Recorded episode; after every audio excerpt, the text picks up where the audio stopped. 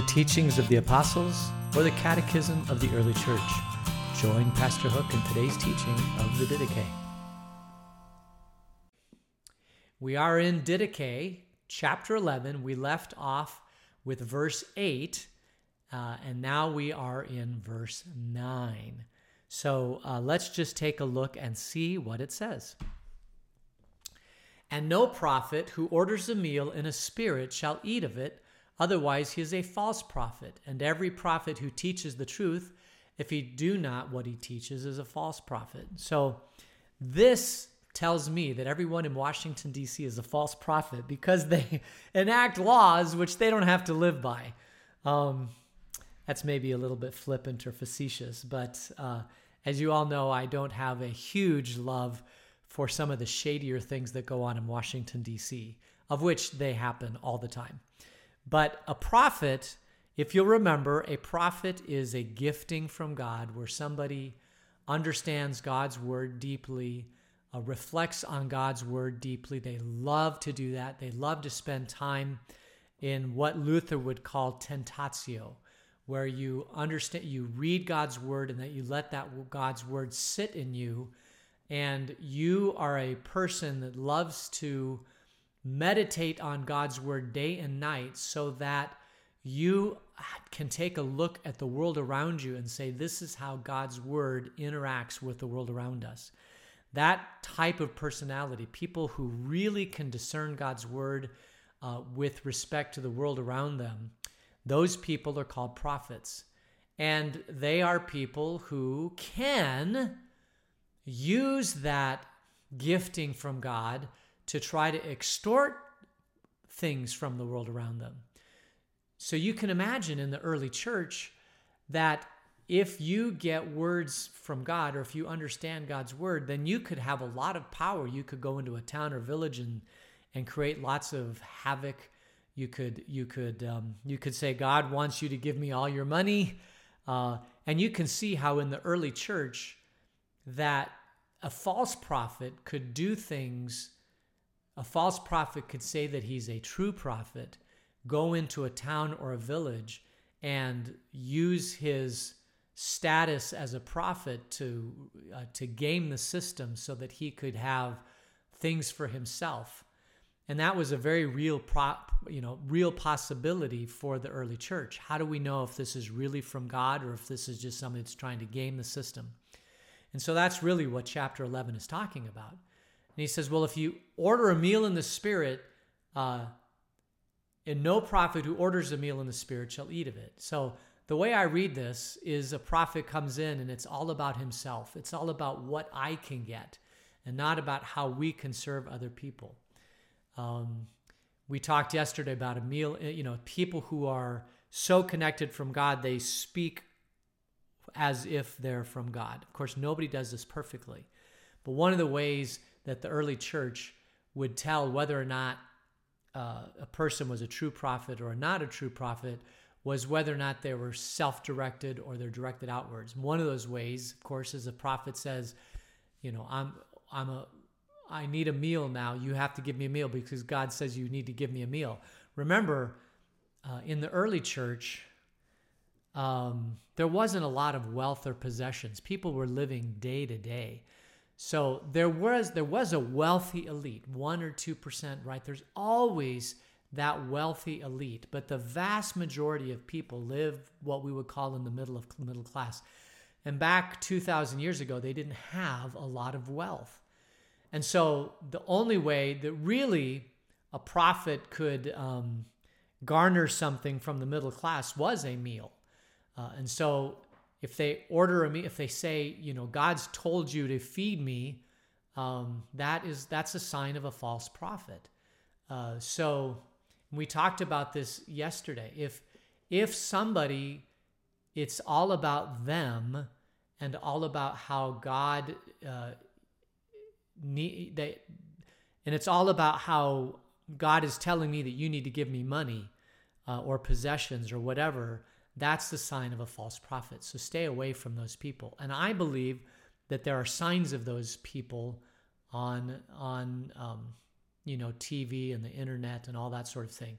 We can't know for sure, But what we can do is take their words and how they're acting in the world and seeing are they more concerned about changing the world or loving the world or being the hands and feet in Jesus in the world? Or are they more concerned about building their empire uh, so that they can look better? I mean, that that truly is a very, very fine line.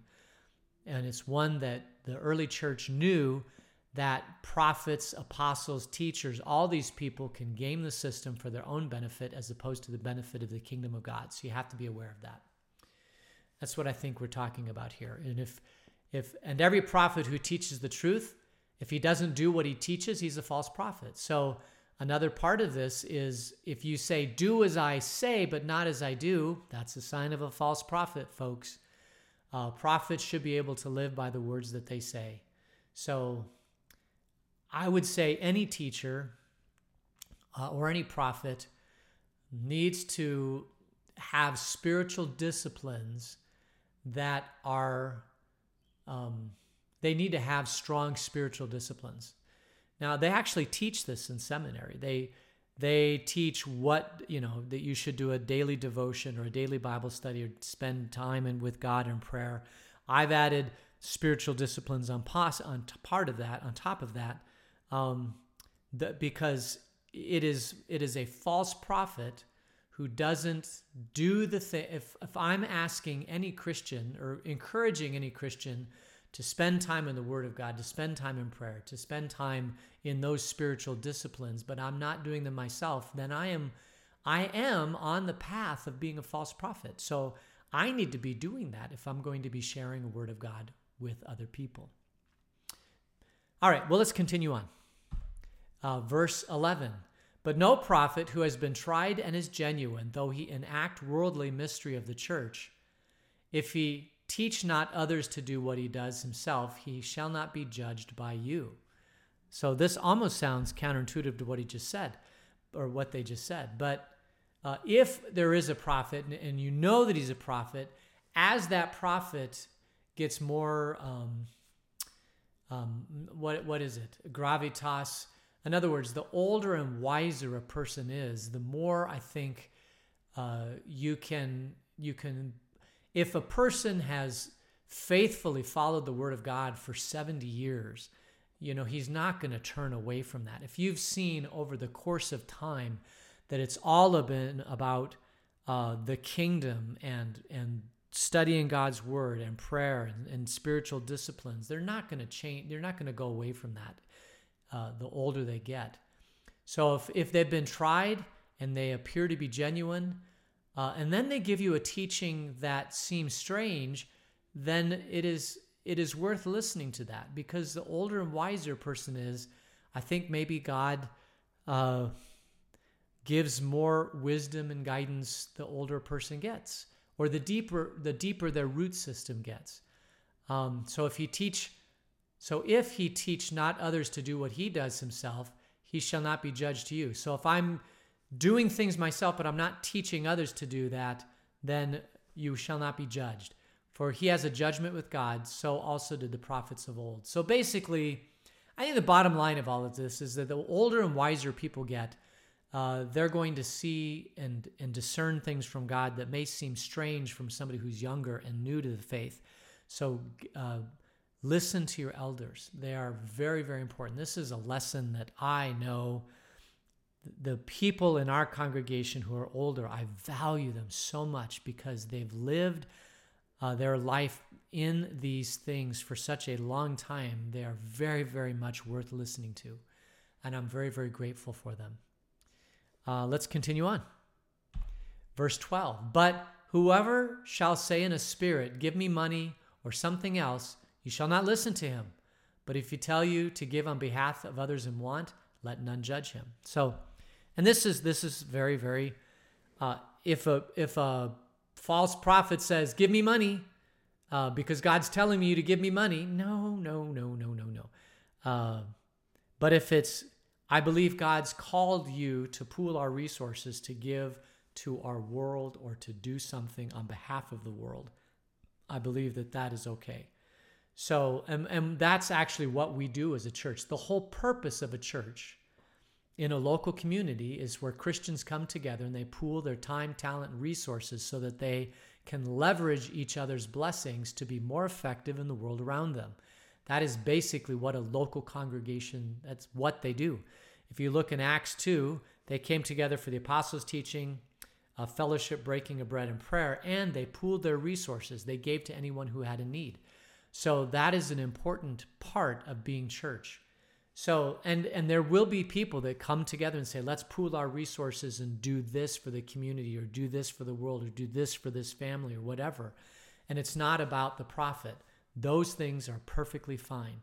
And I think the early church was trying to deal with that because you can see how the words of Jesus could be um, the the way that Jesus lived. I mean, Jesus gave his all for his disciples, including his life, but he lived a life of austerity. And so, if you are of a person and you become a Christian and you have means, you can see how the Christian church could easily um, try to uh, to game the system to where the leaders in the church could use that wealth for their own personal gain. Right? They could go to a person of wealth and say, uh, "We need you to do X, Y, and Z," and oh, by the way, I'm going to skim off the top. That is not that is not how Christianity works. Although it does seem like it at point at times, but um, that might even be a charge that a lot of the people in the world have today against Christianity. It just seems like they're only concerned about themselves and building their own empires as opposed to uh, loving the world around them. And my prayer for all Christian churches uh, across the world is that they be as, I mean, obviously part of part of the role of a church, a local congregation, is to teach God's word, is to be more effective, to come together, pool our resources. So it looks like some of the stuff we do is more inwardly focused. And there's nothing wrong with that, but we have to have that outward focus also, where we're focusing on the world around us. It's a balance to focus on both both things, um, and not to focus on one or the other uh, exclusively. Like well, I, I mean, you could you could come together and pool all your resources just to love the world around you. I mean, that would be a fine thing, but but you also have to grow in your faith and your knowledge of the Word of God and those sort of things. So at some level, a church has to be doing those things also. Um, so uh, that is that is a discussion about about teachers and prophets and apostles, and it's very important. Uh, but let's let's move into chapter 12. This is about traveling Christians. Let whoever let everyone who this is uh, chapter 12 beginning of verse 1. Let everyone who comes in the name of the Lord be received. But when you have tested him, you shall know him, for you shall have understanding of true and false. If he who comes as a traveler, help him as much as you can but he shall not remain with you more than two days, or if need be, three. So again, this is basically not even necessarily uh, teachers or prophets or apostles. This is just anyone who's a Christian. Because there is this sense that Christians should be there for other Christians, right? That we're all part of the church of God. We're all part of the ecclesia, the called out ones.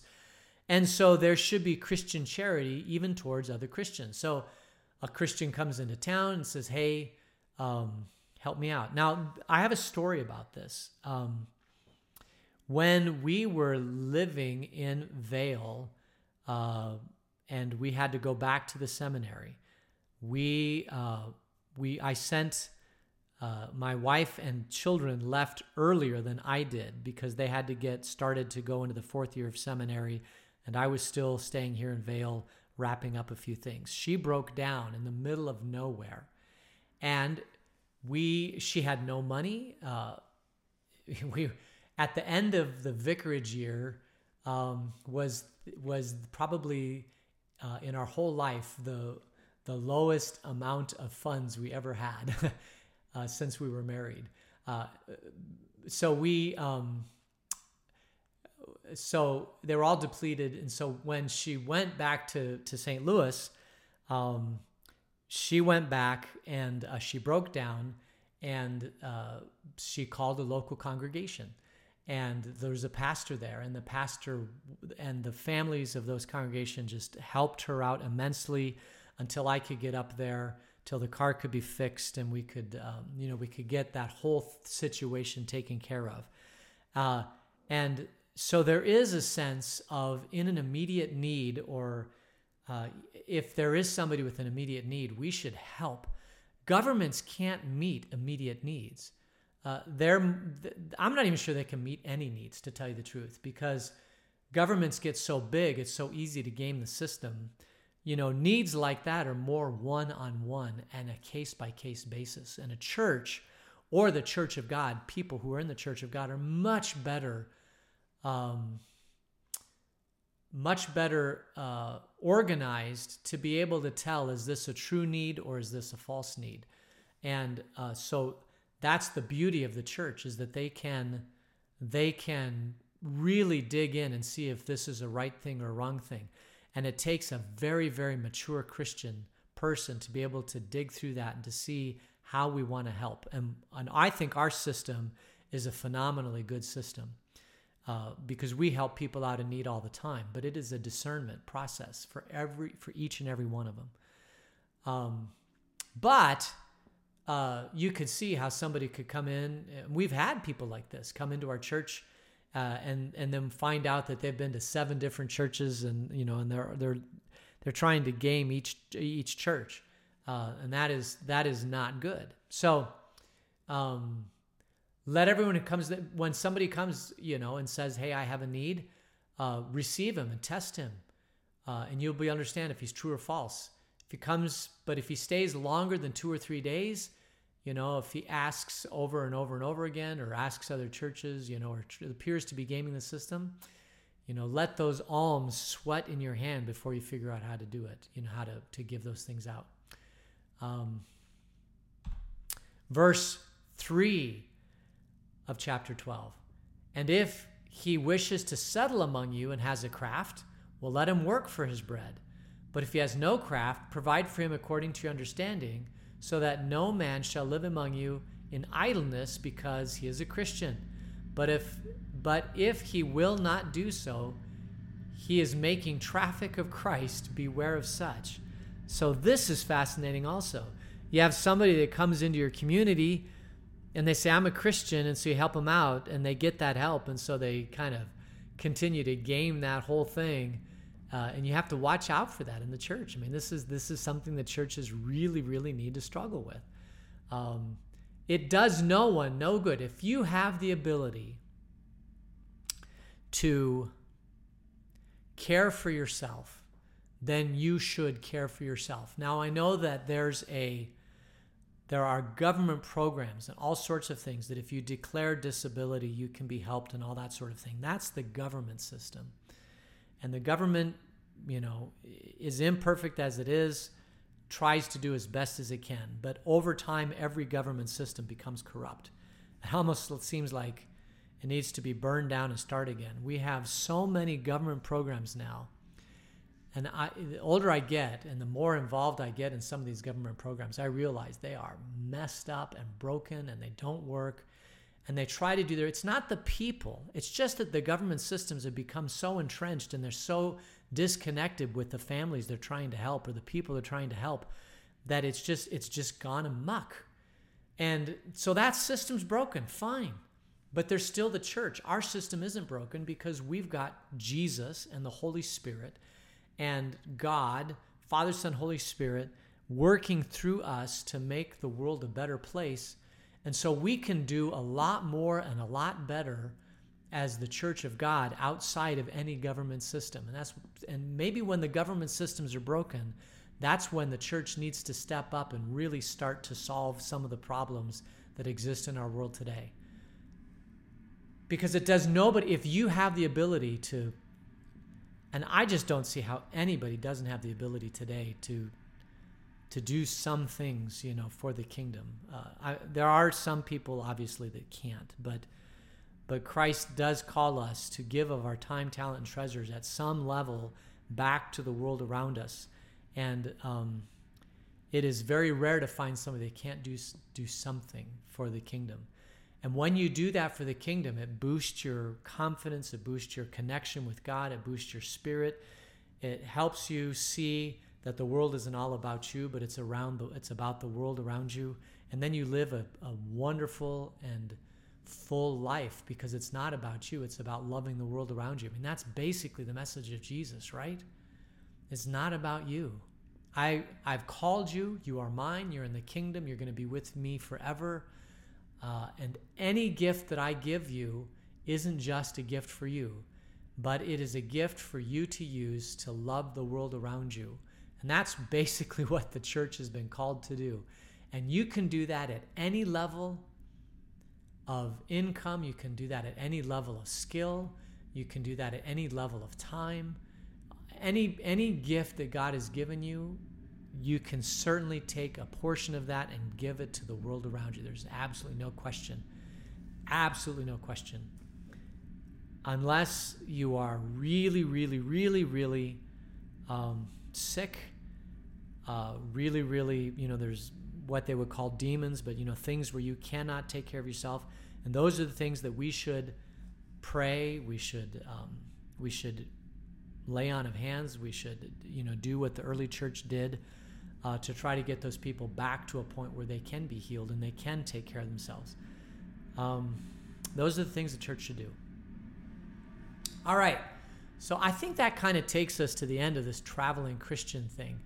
Um, I believe next time we'll get into, next episode, we'll get into chapter 13, which is still some more teaching about prophets. Um, and, uh, and then we get into, there's about, I can't remember how many, but we're getting close to the end of the Didache, and it is truly a, an exciting thing. So I think we'll leave it there, and um, let's close in prayer.